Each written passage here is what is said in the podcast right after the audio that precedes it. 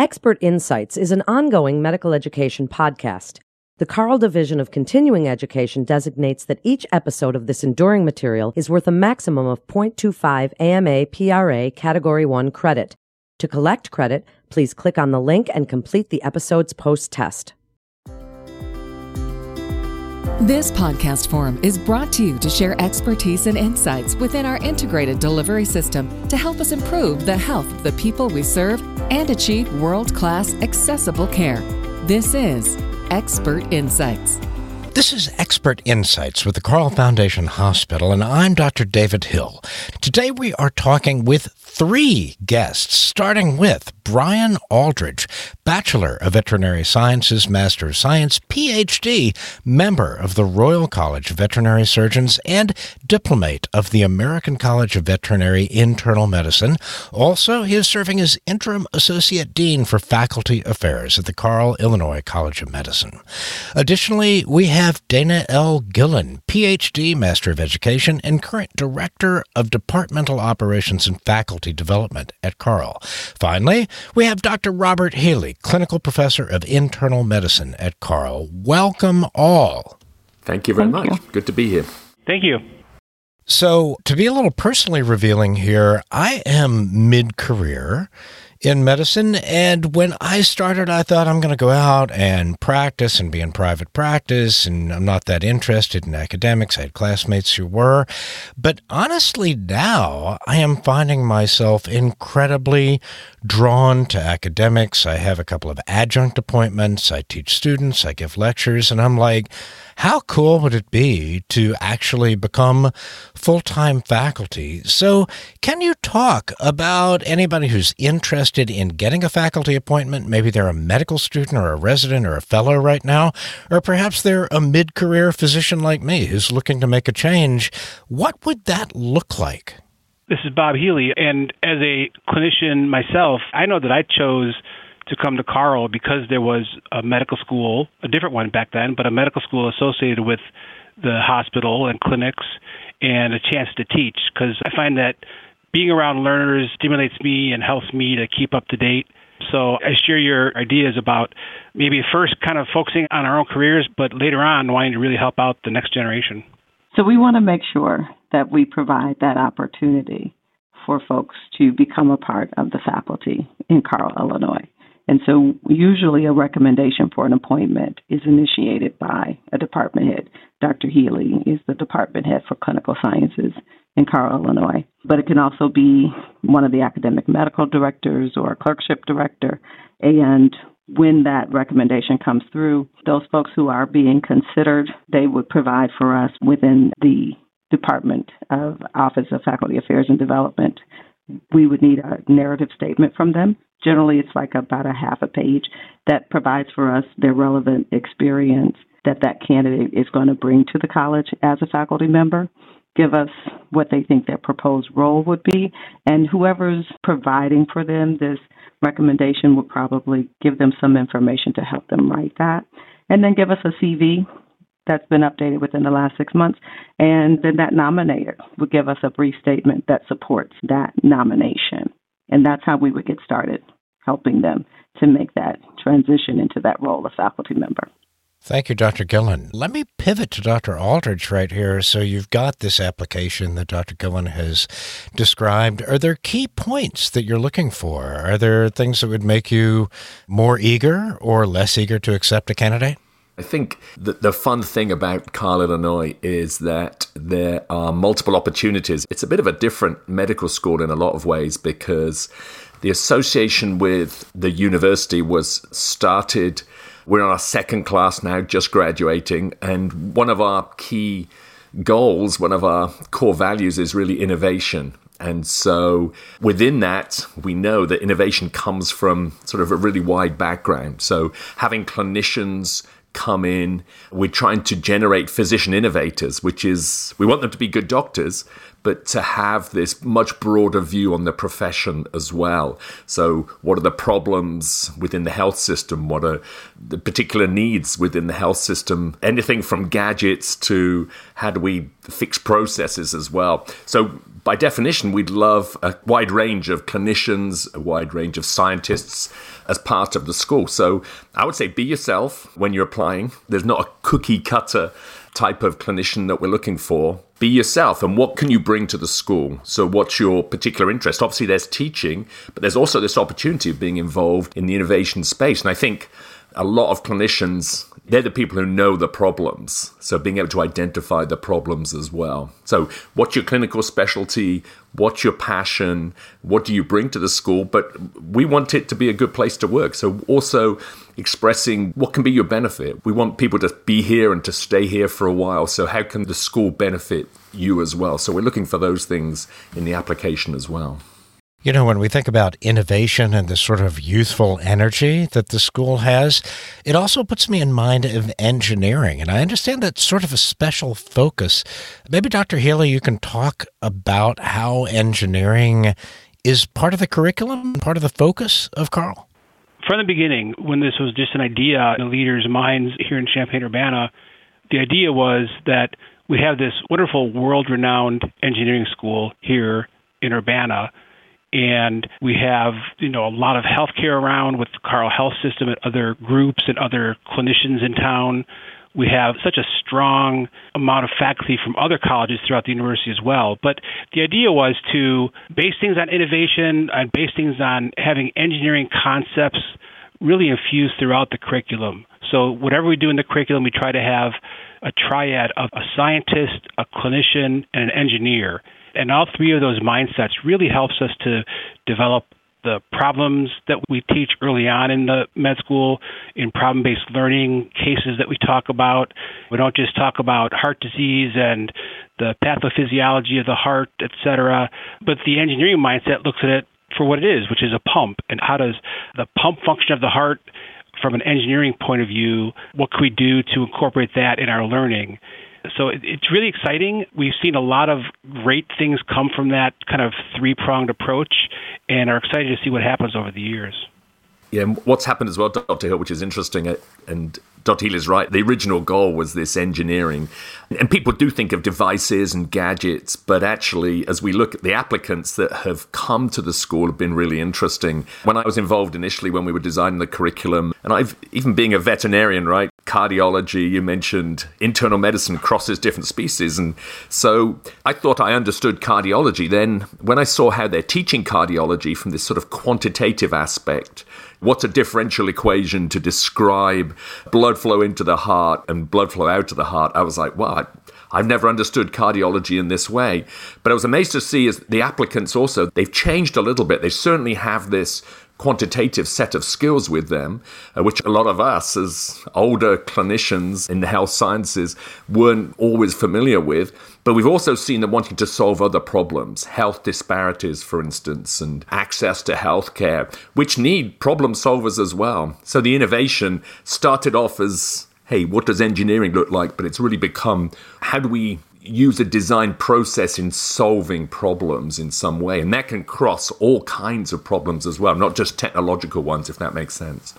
You know, I'm so glad that you bring up that problem solving approach, Dr. Aldridge, because the most successful academic clinicians that I've known and researchers have been really interested in a particular problem and just sort of dived into it. And sometimes, if you find the right problem, it's fairly easy to become the world expert on it. But just through persistence, maybe Dr. Gillion, you can talk to us about how somebody, once they're on the faculty, demonstrates what they want to study, how they're interested in it, and where they want to go with it. Actually, I am glad that you brought up the research perspective because oftentimes, once folks become clinicians, they feel a little bit displaced from their research. But there is room for researchers within this space.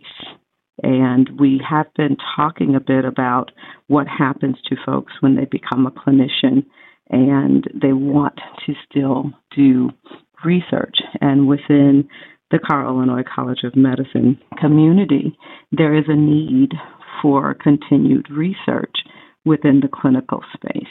And so we want to make sure that we're having that conversation that while we have this engineering background while we have this engineering focus, we still need to have clinicians who are doing the research and bringing that to the table because we want to marry those concepts as well. And so when we talk about faculty members and we have these researchers who are doing all of this innovation and it's marvelous, but we also want to make sure that when we are looking at progressing in the clinical space, that we have room for those clinicians whose passion is research. And what does that research develop? What's coming from the research that they're doing, and that we have an eye for that. And so we don't want to lose sight of that. And so when folks are putting together their statements about wanting an appointment for faculty, we want them to be able to say, hey, this is my passion, that I'm a researcher. Do we have space for that? We absolutely do, and we want to see those people. We know that oftentimes they're a smaller group of folk, but we have room for them too. I think that's a really important point as well because there's an annual review process as well, and it's an academic medical center as well. So we have the university's sort of promotion requirements to fulfill as well, Dr. Hill. But each person, each year, they would get a review. It could be a high touch review or a low touch review, depending how closely they are associated with a medical school, how active they are in the medical school. But those persons would sit down with a department head, for instance, with Dr. Healy, and then they would set out each year hey, here's my plan for the year. And I can define the criteria really by which I'll be evaluated. So if I'm going to do a lot of research, that will be taken into consideration in my promotion package. If I'm doing a lot of clinics, mainly clinics, then the clinical elements of my work will be part of my promotion package. So we're really the schools design this process by which the individuals get evaluated on their strengths, if that makes sense. And as Dr. Gillion said, on their passions and on their interests. You know, I'm so glad that you mentioned promotion there, Dr. Aldridge, because I think, especially for young researchers or academic physicians who are looking to join a faculty, it's a natural question where am I going to go from here? How am I going to advance? Can one of you or all of you talk a little bit about specifically how Carle views the promotion process in the academic setting?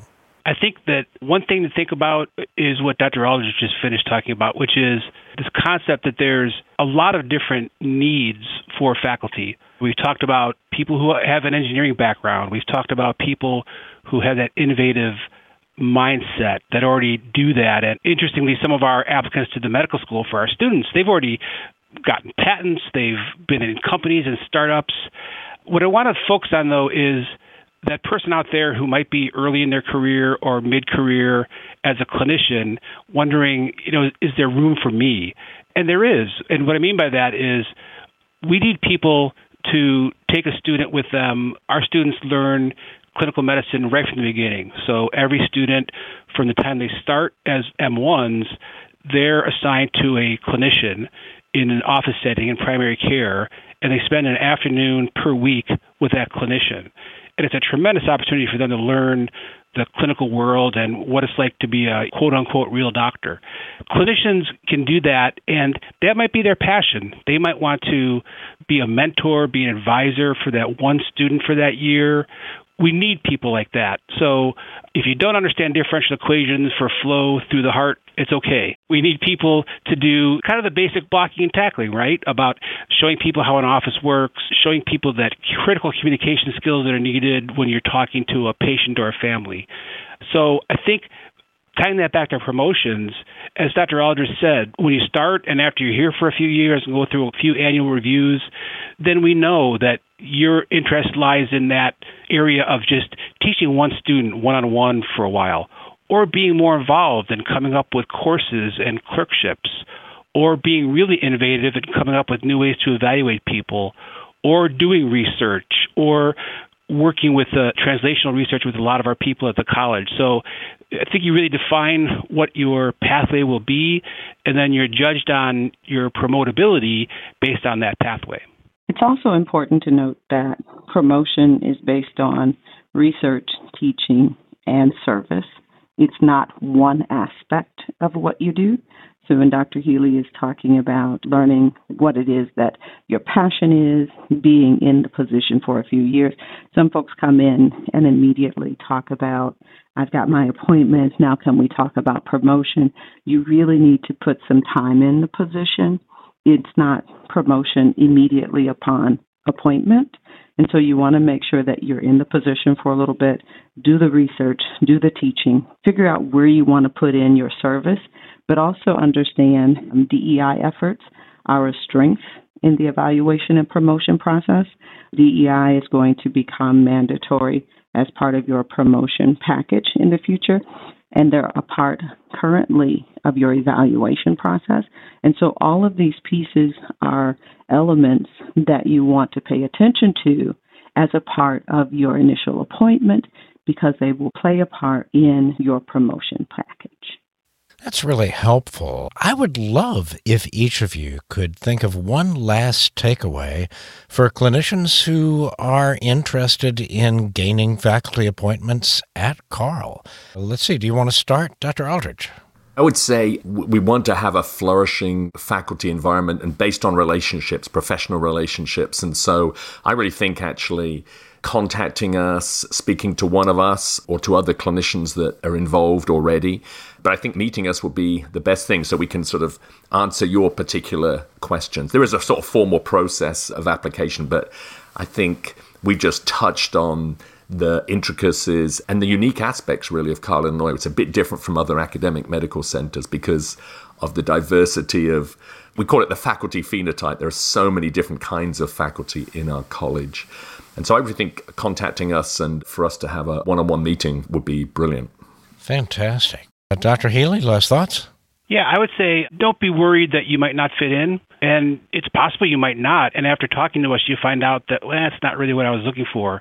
But more likely is going to be that you'll find a space on our faculty that you'll be interested in and you'll flourish there. I would especially direct my thoughts to that person out there who's a great clinician, but they really haven't been involved yet reach out to us, talk to us. We could talk to you about what it would take to be on faculty, and it might just be that that fits with what you want, and your career will be that much better for it.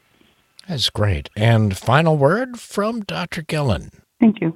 Nothing happens as quickly as you would think it would. So leave time for the process to unfold. A lot of people think that if I put my package in today, in two weeks, I should have an answer. Generally, it takes longer than that. There is a process. There are committees that all of these, whether it's an appointment or a promotion, that it has to go through. Sometimes the committee will meet this month and have to meet next month. So please allow for time. So I want to set an expectation around that. And also be willing to for people who don't look like you. We need diversity amongst providers and so we want to make sure we're diversifying our faculty as well. So please, let's expand the pool and let's expand the conversation. Critical mission. And thank you for sharing that. Well, Dr. Brian Aldridge, Dr. Robert Healy, and Dr. Dana Gillion, thank you so much for speaking with us today. And I'm excited to see how the faculty and the mission continue to expand at this exciting institution. Thank you very much. Thank you for having us. Thank you. For more information and to get connected with one of our providers, please visit carle.org.